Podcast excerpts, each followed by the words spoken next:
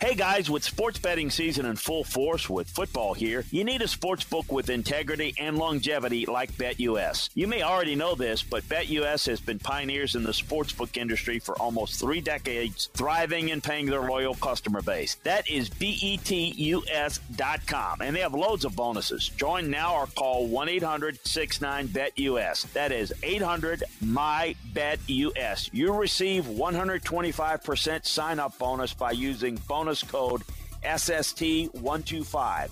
That's SST125. They have re up and referral bonuses. Also, BetUS is known among America's favorite sportsbook for lots of reasons. Bet on team and player props, loads of NFL futures, UFC matches, PGA golf, live betting on most sports. The online casino has hundreds of games. The racebooks has all the horse tracks. They have every bet type imaginable. Follow my lead and get your phone, online, and sports betting partner with integrity and longevity like I did. BetUS. You bet. You win. You get paid. Bet US.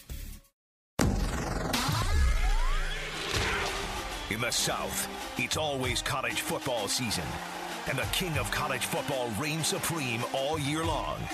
Southern Sports Today proudly presents The Chuck Oliver Show.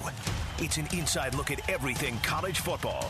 Now, live from Atlanta, Georgia, it's time to talk college football with the reigning king of college football, Chuck Oliver, on Southern Sports Today.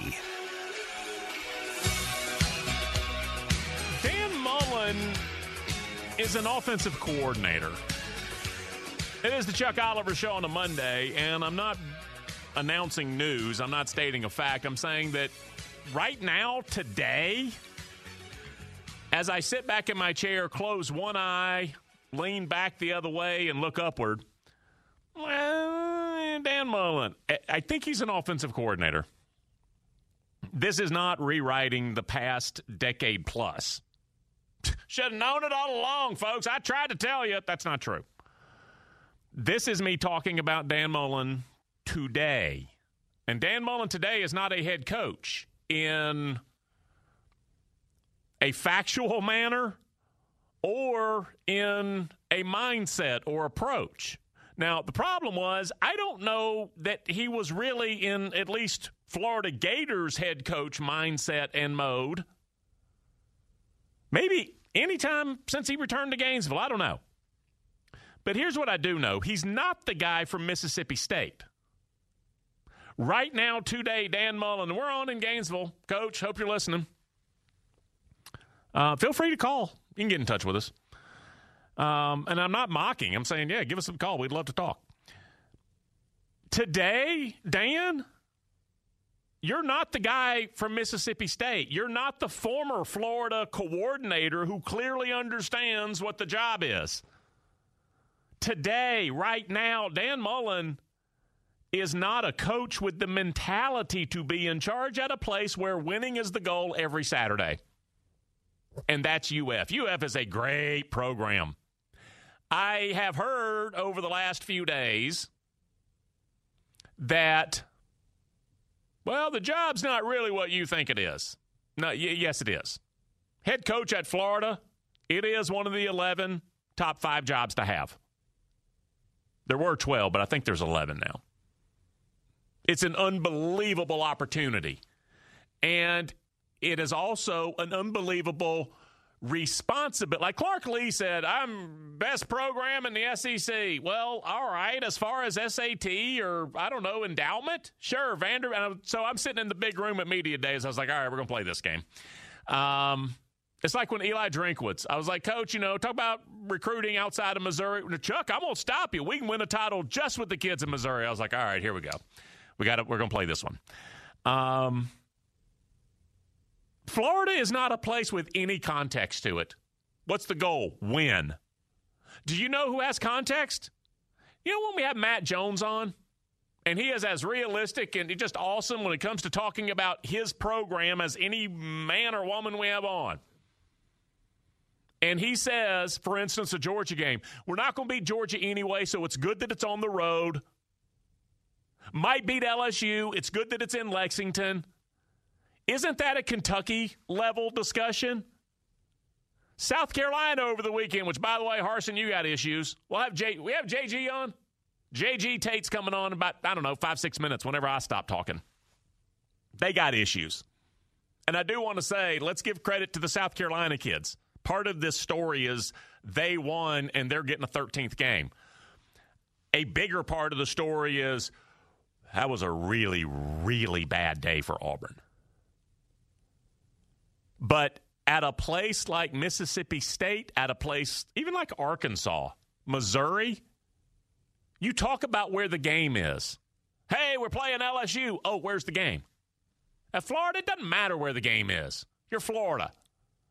It doesn't matter. Well, so and so hired a new coach. Oh, recruiting problem. Doesn't matter. You're Florida.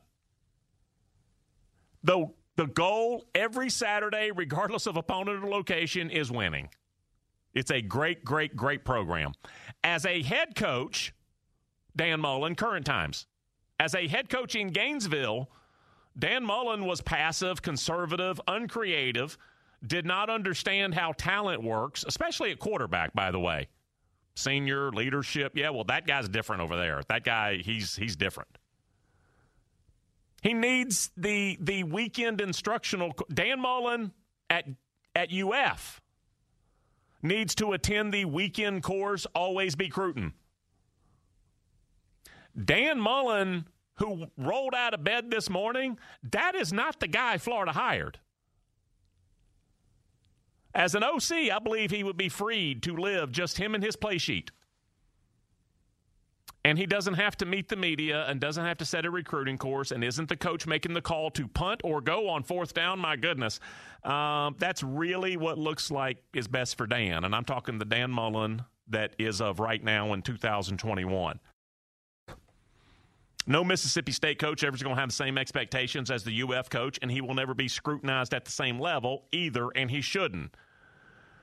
But when both of those expectations and scrutiny started to be in play with Mullen, he failed on both. This firing is insane and warranted.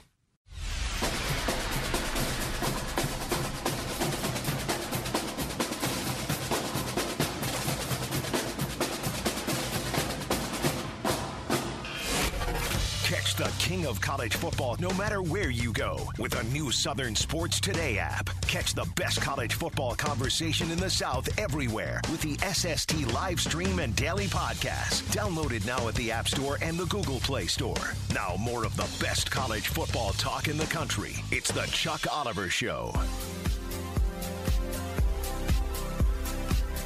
All week, all year, it's all college football on the Chuck Oliver Show. Appreciate everybody getting in here on this Monday. Want to reach out right now to a guy who does a great job covering the Auburn Tigers. Uh, and it has been a rough past few days for Auburn, past couple of Saturdays. Uh, home loss to Mississippi State, go on the road, and they make South Carolina's season to uh, a certain degree. From the Auburn rival side, it is J.G. Tate. Jay, how you doing today? Uh, hello. It's uh, nice to be on your airwaves once again. Yeah, I appreciate you making time. Um, buttoned up. That is a phrase that we all kind of know, as non-specific as it is. We know exactly what it means, and that's kind of a Brian Harsin squad. They're very buttoned up, um, and that has not been the case the past couple of Saturdays. Uh, let's just talk about Saturday in Columbia, South Carolina. Fast start, and then the offense uh, just kind of went away. Uh, what was your takeaway from South Carolina? Yeah, the takeaway from that one was, uh, yikes, uh, just kind of getting lax again in the second half. I mean, they come out and score uh, touchdowns on two of their first three drives, and then it just kind of goes in the tank, which is what we saw at A&M. That's what we saw against Mississippi State for sure. And then uh, you see it again. You start having questions about just kind of the mentality of this team and and can they absorb – uh, bad things happening in the game and turning things around? I mean, the answer is no. Not right now. They can't, and now they've got Alabama. So uh, yeah, this is this is uh, kind of sputtering toward the finish. Uh, if we look at you know the Auburn one through eighty five, there are just some elite players just dotting that roster. Obviously, everybody knows about Tank Bigsby. Um, I've you know Colby Wooden to me is one of the the most anonymous true stars in the SEC anywhere. Um, you know McCreary, they're just some really outstanding players. Uh, but I don't know if 1 through 85, I can say they're really that much better than South Carolina. And that has been something that I've always been able to say after a loss is, you know, Auburn's got a lot more talent than that other team. I don't know where that roster falls right now. Um, just give me a, a, just your observations of one through eighty-five in Auburn. Yeah, I mean it's not good. Uh, there's a reason that Gus Malzahn's not the coach here anymore, and I mean you look at some of those names you just mentioned. I mean Roger McCreary, they kind of picked him up off the scrap heap, and he is a, a tremendous football player. I mean Colby was a recruit of some some renown, but not like a superstar.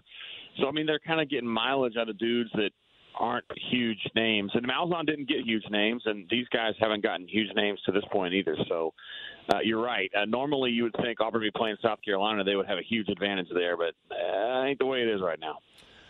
Uh, let's talk about TJ Finley um, and his performance not only this past weekend, but um, what to maybe expect this uh, coming week as the uh, season wraps up against uh, Alabama. You know, to me, he's just a solid, good SEC quarterback. Like he's not a star. I don't think he has any star real ability per se. I mean, I think he's okay, and uh, they're trying to get the most they can out of him. He's not a runner. Uh, he did make a couple nice runs the other day, but it was kind of out of panic than anything else. He's not a a good guy for designed runs. So. Uh, you know, you're just trying to get it through, man. You're trying to drive it home with one headlight, is the way I would put it. And they've got to ride Tank Bigsby, and that's the weird thing about this last game was they did ride Tank Bigsby, and he was really, really good. And then when the crunch time came down, they didn't give him the ball, and I'm still just kind of wondering what happened there. I mean, he was having the best game of the whole year. Yeah, he was a, a dominating element in that game, and they just went away from him. It was a fourth and one, and they decided to uh, go up deep, up top, and kind of deep. Um, what was the explanation for that following the game? Uh, they were just trying to something different. They thought it was going to work, which is what every coach would say. And I, you know, I would disagree with that. I mean, TJ hadn't connected on balls down the seams all night and his long throws had looked chaotic to me at best. And I, you know, I could understand a, a passing concept there, some kind of a slant or a sticks concept uh, to take them a little bit because I'm sure they were gearing on Tank. They were gearing on Tank, but I don't know about I don't know about a go route uh, with this quarterback and these wideouts. Uh, there is the Alabama game again coming up this Saturday. Um, but before we get there, if we can go back to like the morning before kickoff against Mississippi State, you know, a week and a half ago or whatever, what were you personally, what was your personal summary? Hey, I missed the whole season. JG, tell me what's going on. What would be your summary of Brian Harsin and your feel about the program going forward? And has it changed over two Saturdays? Oh heck yeah, it's changed to some degree. Although I'm not trying to be too reactive about it, but if you ask me again the morning of the Mississippi State game, I think well they're getting great coaching. Uh, I love the the mental toughness, ironically, uh, of of this team and just kind of the way they go about their business. The great thing about Harsin is he's got an opinion uh, for everything uh, about what's going on in the program, and he's got a plan for everything. So he's one of those guys, and so I thought that was really kind of taken off. The players had kind of followed his his lead on that uh, to that end, and then he got Mississippi State game where they give up 40 straight points and they lose a game at home that they should have won, and then you go on the road to South Carolina, and to me that was less winnable than the Mississippi State game, particularly being up 28 to three in the first half in your own stadium, but uh, either way, they, they've, they've collapsed and they haven't shown the toughness that I thought they had. So, does it change how I feel about Harsin? Not necessarily, but I mean, they need to recruit. That is the number one thing at this point, and they have not done that to this point. And I don't think that three losses in a row is going to help. No, and let's go ahead and address Saturday. We can be short about this. Um, it's sports. There's always a chance for anybody, um, and Auburn has some good players, so and they're at home.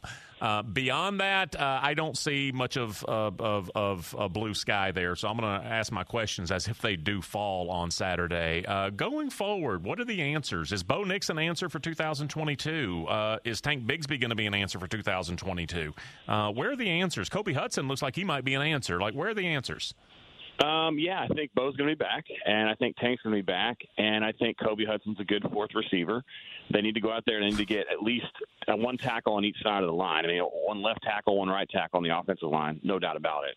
And they got to find some wideouts, and uh, they got to find some other dudes because they're going to be losing Roger McCreary, and they need some better linebackers. So there's a lot of questions, but I think the team can be okay for next year. They just got to go out there and land some some big time surprises on the recruiting trail. They haven't done that to this point. Um, I do think there's a couple in store, but nothing super seismic, and they've got to do that. It's just got to happen if we can yeah, apply it to Harsin or anybody else, I mean, I think that with the transfer portal and Dan Mullen being fired and Kirby's approach, um, I have worked myself around literally over like the past month. It has crystallized to me, Jay, that anything other than accumulating the most talented players that you can, the most most talented players you can. Um, you're not doing it right in college football today. I don't think Kirby even thinks about scheme. He just thinks about, all right, where's the next guy? I just need more talent because half of them are going to leave. Um, Brian Harsin, I mean, this is it's it's there's no ramp up in college football even less than there's ever been. Do you agree? Yeah, I mean, I get what you're saying, and I, I think you're assessing Kirby correctly. I, I think that Auburn can win without doing what Kirby does. I don't think you have to have everybody be a five star at Auburn. Also, I don't think Auburn can win all the time big, uh, but they have shown the ability to do that in in in, in bursts, right? Every three, four, five, six years. Uh, a little bit on a downswing at the moment right now, but you know how it goes at Auburn. It can change. It can turn around very quickly. Um, collecting players is certainly the current dominant paradigm, uh, but I don't know that Auburn will ever be able to do that because they're kind of stuck, right? They're kind of in a Georgia footprint, they're kind of in an Alabama footprint, they're kind of in an LSU footprint, and the idea that they're ever going to be able to dominate all three of those concurrently just seems far fetched to me. So they got to kind of snipe. Do, do, you have another 60 seconds for a philosophical conversation? Sure, of course. If it's about J.D. Souther. Um, no, I'm going to leave John David out of this. But um, when it comes to Dabo, I've said that his attitude towards the portal is correct, but it's like he's the only guy who is sitting down on third down in the stadium. You know, like if everybody would stay seated on third down, it would work for everybody. Um, I think that the transfer portal it does create dis, uh, um, um, problems with your freshman and sophomore classes. I think it is about hired guns who have no no connection to your program or the culture there. I think ultimately the portal is a trap. But if you're, it's to the point where if you're not playing that game, you're going to fall behind so far just on sheer talent that um, it's hard to make that up. It's a trap, though. I agree it's a trap. It reminds me a lot of the JUCO, the way the JUCO was in the 90s and maybe early 2000s. It's not like that as much now. You don't see necessarily a lot of JUCO the way you did 20 years ago. I mean, maybe that's just because at Auburn they did some of that, Jackie Sherrill did a lot of that. But it is a trap. It's a short-term solution, and what you want to do is you want to have your roster built in other ways, and then maybe augment it periodically with this dude or that dude who kind of fits a particular need. When you've got to go into the portal and say, all right, I need to fix my whole offense, like that's when you get into trouble yep. and you start taking kids that uh, don't belong in your program, whether from a talent standpoint or from a personality standpoint. So you got to be careful. Of course, Dabo's the man. JG, appreciate it as always, brother. Thank you. All right, man. Be good. All right, JG Tate, um, talking Auburn and and Portal, and you you don't have much of a choice right now, but even when you successfully play. And I'm, I'm telling you, I, I have, I recognized what it was going to be. It was not going to be actual free agency. It was just going to be this huge talent pool that was immediately available to either Penn State or Texas State, it, anywhere in between. And you could have been a five star receiver. And well, I'm leaving Tennessee and I want to play. Well, you could play at Penn State. You could go that route or you could play for the Bobcats. And and so if you're the Texas State coach, what are you going to say no? No, if you're the Penn State coach, you're not going to say no. If you're the Florida State coach, you didn't say no. Jermaine Johnson, and then a bunch of guys who maybe aren't as impactful. It is absolutely a trap that is littered with success stories, and it's it's it's the bait, it's the catnip. That's absolutely it's a it's a conference championship on a string that somebody is just pulling down the sidewalk, um, and you you almost Dabo almost have no choice but to play at this point. That means you just have to figure out how to do it correctly.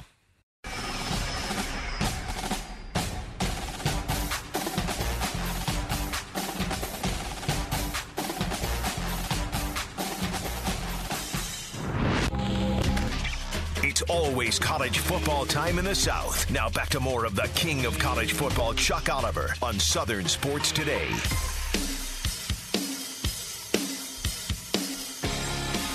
All week, all year, it's all college football on the Chuck Oliver Show. I want to welcome on right now from First place I visit on the interweb every single morning when I roll out of the rack uh, from LandryFootball.com. It is my good buddy Chris Landry. Chris, how are you today?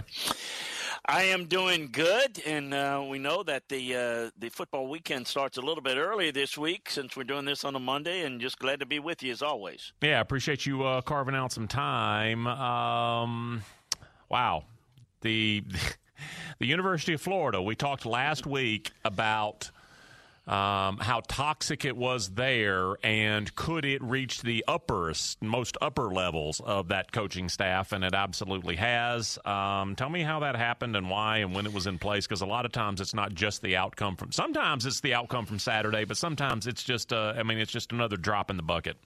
Yeah, you know, we talked about it last week that things were trending, and what does it really mean uh, when we say that? We always talk about the process, right? You know, the process of when throwing things things are going well. It's not that you win, but it's the things that you're doing that creates the win, or the things that you're doing that that creates the loss or the problems. And you, you, you know what it is? It's like when yeah. I asked you about Mac Jones's stats, and you said it's not his stats; it's how did you get the stats? How did you yes. get to those? Same sort of yeah. thing. Absolutely. So you know, people on the outside, and, and this does not include you or your audience who's who's in tune of what's going on, but around the country, they think, man, guy won the, the East last year. Man, that's rough. Yeah, it is rough. It, it, it's it's rough, but it's if it was just the losses, and you know, it's about how do you fix it. If it was something that they were comfortable that could be fixed, then what they would do is make the changes and fix it. It's you know, it's not an easy fix, but it, it, it's fixable. If everyone is not on the same page on how to fix it, then you got to move on. And, and what we've seen is, you know, the rest of the season, that team is not responding to Dan, hasn't responded. All due respect to, you know, the opponents that they've played, the South Carolinas, the Missouris, you know, everybody, LSU that was struggling at the time. The bottom line, it was more about what Florida was unable to do, how they were unable to improve and adjust because this team did play well against Alabama. But in terms of the atmosphere, the the, the, the term culture of, you know, how do you do things? And then it's behind the scenes. It's recruiting and how things are not going well there. There are things you can see. I, I, don't want, I hate to make this comparison because it, it doesn't mean that it's certainly not as important, but and when you go to the doctor and they do tests and they do X-rays and MRIs and and or a doctor says, "Hey, you know, so and so, if you don't start eating right and exercise, let me tell you what's about to happen." And you know, it it doesn't mean they're forecasting it, but you know things that are trending towards what we don't want to happen and so you got to fix it. And I think what we've had here is the results are just the just that the results of a byproduct of a lot of things. So how do we fix it? What's being done in recruiting? Why is there not much emphasis on it? And I think you're dealing with a coach that is not necessarily buying in to that it is all his fault or that you know it's all his responsibility or you know that I don't want to be pushed out of my comfort zone. And I hate to put it this way, but he's not happy that he's fired because it's an ego thing.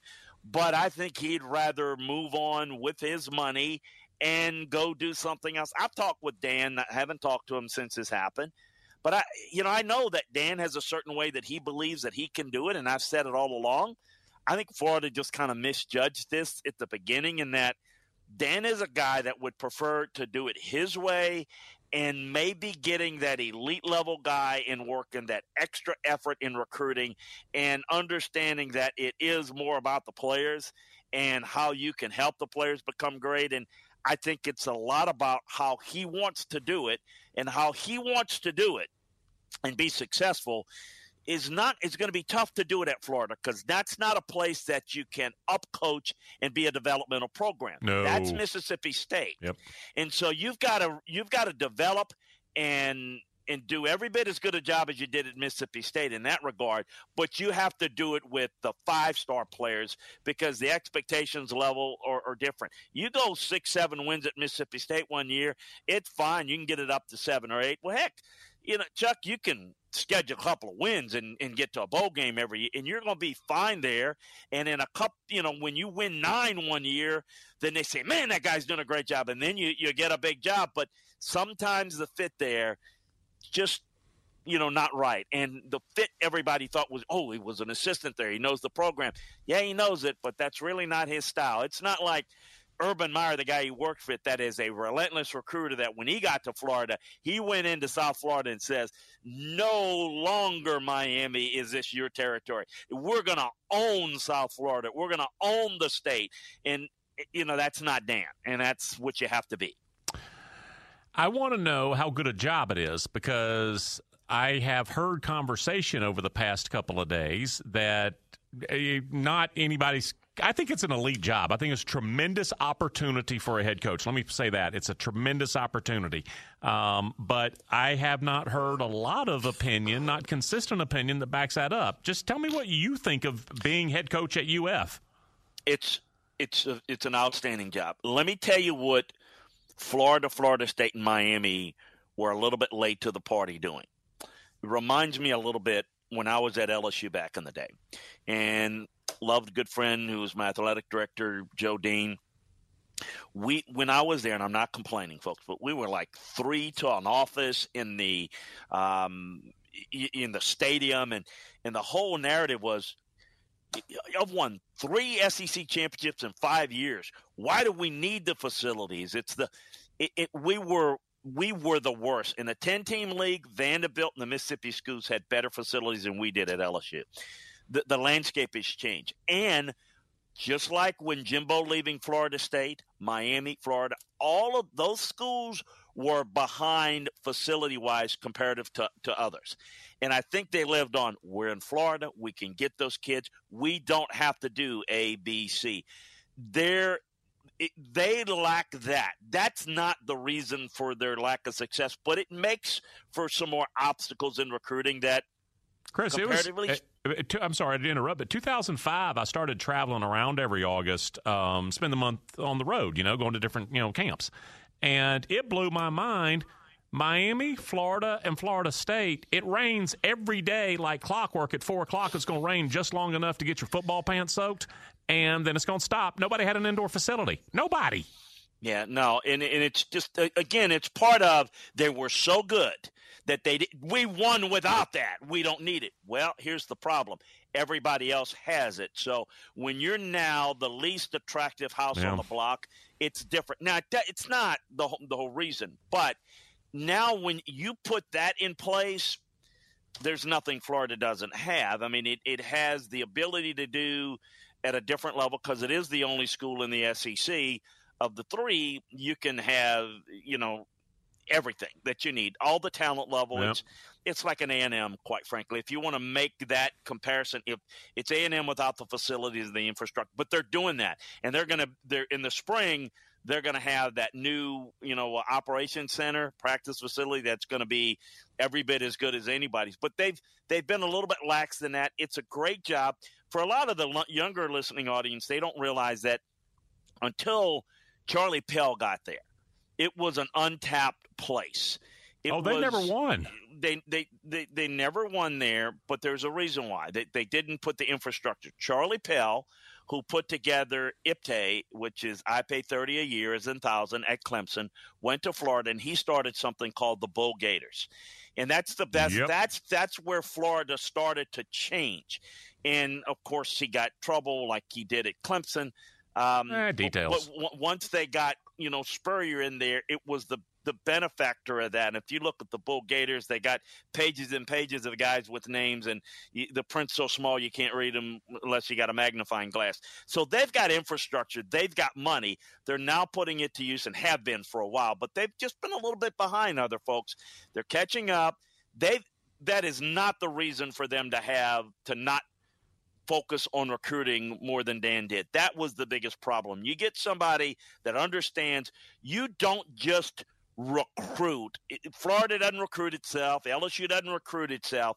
Yes, it sells itself, but you have to work at recruiting. You have to evaluate correctly, and you have to work it regardless how easy a product it might be easy to sell. You might be selling it to the wrong guys. Texas, you know, for example. Oh, I mean, there are a lot of places to where you've got a lot to sell, but you bring the wrong people in, or you don't bring good enough people in. You don't have enough. You don't put enough emphasis on it. Talking to that staff, they spent less time in recruiting meetings than anybody I've really in the SEC in terms of how many times they meet, how many times they go over and look oh, uh, yeah. look at players yeah. together as a staff. And a lot of what Dan did, he delegated like I'm going to coach and I'm going to put together a group that's going to handle recruiting. Well, no, no, no. You have to have people that work and handle recruiting and then siphon it up to the position coaches, the coordinators, and then ultimately the head coach because that's where it really turns out. Because otherwise, you got the defensive line coach saying, huh, I don't like it. That's all. That's always what I did as a recruiting coordinator and as a scouting director in the NFL. I'm not going to put a guy that my D line coach doesn't want or any position coach because it, it's the guy's Yeah. not going to get a fair shake. You've Okay. got to incorporate that in, and you've got to work it. And they didn't do a very good job of that. You know, uh, before we break here, you're mentioning Ch- Charlie Pell, and I'm thinking about when I was a teenager and thought I understood football. I and, and by the way, I want to say on a personal level, I've gotten to know Danny Ford. Oh, eh, what a good, good, good, good, good man! I love him. I thought Danny Ford and Galen Hall were a lot better head coaches than they were, and it was because of Charlie Pell.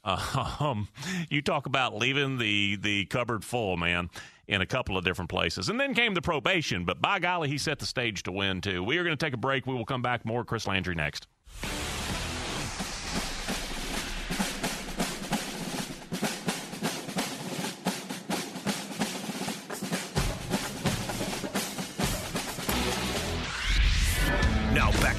Chuck Oliver Show on Southern Sports Today.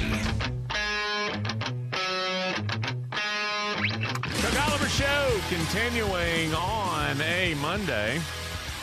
Talking with Chris Landry, LandryFootball.com. And we are talking the coaching opening down in Gainesville now at UF. Um, it's There's a list of them, and some of them are really outstanding jobs. Uh, Southern Cal, for instance, it's open. It's been open since week two. USC lost to Stanford week two, fired its head coach lost to Stanford, gave up 42 points. Fired the head coach, thought that the winning move was to promote the defensive coordinator. Since then, the Trojans have allowed 45, 42, 31, 34 in a win, 31 and 62. Promoted the defensive coordinator, ladies and gentlemen. want to welcome back on Chris Landry from LandryFootball.com. Chris, how good a job is the Southern Cal job? Oh, it's it's an elite job. I mean, look, all the a lot of these jobs are good. They're they're they're every bit as good uh, today, if not better, because the money's better. But just throwing aside the money, which you can't, that's that's certainly the most important thing. But it's a great job. Look, the the coaching job. People ask me all that. What is a better job? And the answer is the only job that the it's, it's the beauty is in the eye of the beholder. The the job is as good as the candidates that are interested or qualified for the job. You know, I get this a lot. This article by said media guy. Well, let me rank the jobs. Um, you ain't a candidate for any of them. It doesn't make a flipping difference who, what you think is the better job. There is no such thing. It's you know what you the, the group of people that are candidates for the job and what would they prefer oh man i'd love to live in california sunny beaches it's great Or and Chip Kelly, I want to be left alone. I want I want to be at USC. Oh, I don't want to be in Los Angeles. The cost of living, the traffic. See what I mean? Yeah. It's it's great for one. It's not as good for the other. Um, it's so it's what you want, and the only opinions that matter are uh, the candidates. The other thing that people miss most often is it's not just where you are, but more importantly, or just as importantly, who you're with.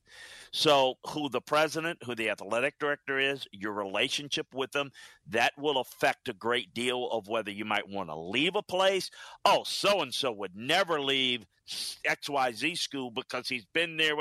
Uh, all of a sudden, if you've got a president and an athletic director, administration that you're not as comfortable with, you don't get along as well, all of a sudden the job is not as good as it used to be, or it's a better job than it used to be because of the people that you're with. So a lot of jobs are really good, and it is about things like that, and it's a comfort level because the money has become pretty easy to figure out because you've got 10% of the agents that represent 90% of Oh, the yeah. candidates.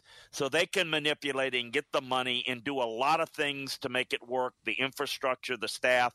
So it's where you want to live, the cost of living, what your life, your wife want, the kids want, all those things factor in a great deal more than people really know because for most people it's just a, a coach coaching their team and they don't know anything about what's going on behind the scenes and the things going on behind the scenes make up about 80% of whether they think this job is better than the other tell me Myles Brennan's future I don't know. I mean, he's going to play somewhere. I don't know where it's going to be. I mean, I don't know if it's a up the road. If he wants to stay in state, I think he's going to have some opportunities. I mean, I think a, a, you know a, a, a, Tulane type of place, a Southern Miss type of place, or maybe somebody that's um, if he wants to go a little bit further, he'll have a program that's a little bit uh, higher level. Kids has some ability, no doubt about it, but I'm not quite sure where he wants to go, what he wants to do at this point. Alabama, um, this is a very brief and, and, and not comprehensive, but it is a fair assessment. Um, they can strike as quickly deep as any team in America. They've got good athletes on defense, but it's not necessarily a good defense. Is that too brutal? Well, uh, I'm, I'm, sorry, Alabama's defense. Alabama. I was like, they've got yeah. good, they've got athletes, but it's good athletes, but it's not necessarily a good defense yes, they do a really poor job on both the first and second level playing run fits, and they really do a poor job um, staying on top of routes and leveraging in the pass game. They they do a, a really, relatively speaking, to what they normally are, they are behind. They're behind a step or two and staying in phase uh, in routes. It's it's just not quite the same as it has been. No, I, uh, other than Will Anderson, um, uh, you know, who's been as good a player as there is in college football, I, they, there's just not anybody that you hang your hat on and say every down, every snap you can rely upon them. They they are right now a team that has to outscore you, yep. and not only that, but now, how do you protect the lead? Because they don't run it like they used to. What they used to be able to do is equally offensively be as effective with the four minute offense as the two minute offense, and that is not the case this year. So, when they were able to work the four minute offense effectively, they could protect their defense a little bit more, stay off the field. And remember what I always say you, you, you run a four minute offense, your defense gets what extra rest time and adjustment time. And you're really not getting that right now. So they're having to outscore people. And, you know, right now they're having to throw people to create a, a light run box so that they can find a way to run. It's just not typical Alabama. Everything is backwards there, man. Um, last thing I want to ask you about is uh, Saturday against Auburn. Um, and, and, not what the threat level is, uh, but where is Nick Saban? Where is where where is you know the collective Bama's mind right now?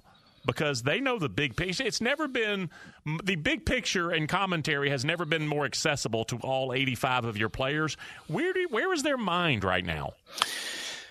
I, I I have not gotten this directly from Nick, so I, I want to yeah. preface this, yeah. but I've known him enough to know that I can see his mannerisms. He knows this team is lacking. They're trying hard. That's why he's not. Oh, he'll come out like, for example, last week. Oh, we had the poor me's in practice because that's what it was, and he's trying to get him. But he knows this team is trying hard. They lack leadership. They lack certain players. We've talked about. Look, everybody. Again, eh, just plug a guy in right now. even Alabama has some guys that that weren't as good as they thought when they signed yeah. them, and that's why you've got the right side of the offensive line that is a mess, and you don't have as many impactful defensive players up front, and on this in this back end they're not playing as as good as they have. So he knows, quite frankly, actually did doing a pretty good job of carving out situational football to win. I think he likes the fact that his team tries hard. I think he's going to embrace the underdog level if he gets by this week, and I think he will to to go and play big bad Georgia. You're going to hear this team is great, and they are. He's going to play the underdog role where nobody's going to expect him to win. But he, this team, he knows it's just not that type of team, and I think he'd be. He's challenging them to embrace that you know, what an opportunity. You can do this, but you can see it with him because he does tends to do the opposite. When you talk about how great one of his teams are, that's rat poison, Chuck. When when you talk about well, what's wrong? You, you hear him now. Oh, what's yeah. wrong with your offense? Hey, look, we're proud. We won the game. I'm, you know, they competed. You know, you know, do you remember after the Ar- they beat Arkansas fourteen to thirteen, and he's like, "Isn't it enough that we just played and the kids won?" And That's then right. when it, the the media asks, you know, the opposite, he'll go the other way. He's like, "Don't tell Yeah. us how good we are. Winning's Yeah, not you- enough. we you- have our you- standards." Yeah, you won 42-13, Shouldn't be happy. Look, I, we don't we don't care about we're playing. He he understands the difference that this team is different. This team is not as good as the ones in the past, and he's trying. The, the thing you try to do with that is when your head gets full, he knocks you down to size. This is the Parcells theory. But that's not what you do with this team. This team is lacking in confidence, and that's why they don't have great leadership. They're lacking in confidence. So the last thing you want to do is say, "Oh, these guys are just not getting it done." He gets after them if they start to feel sorry for themselves, but he tries to build them Yep. up. That you're We're- better, you can be better, and that's that's the difference. Chris, appreciate it as always, brother. Do it again next week. All right, happy Thanksgiving. Same to you. Chris Landry from LandryFootball.com. Again, first site I visit every single morning, rolling out of the rack. It's high school recruiting all the way to Super Bowl Sunday. LandryFootball.com.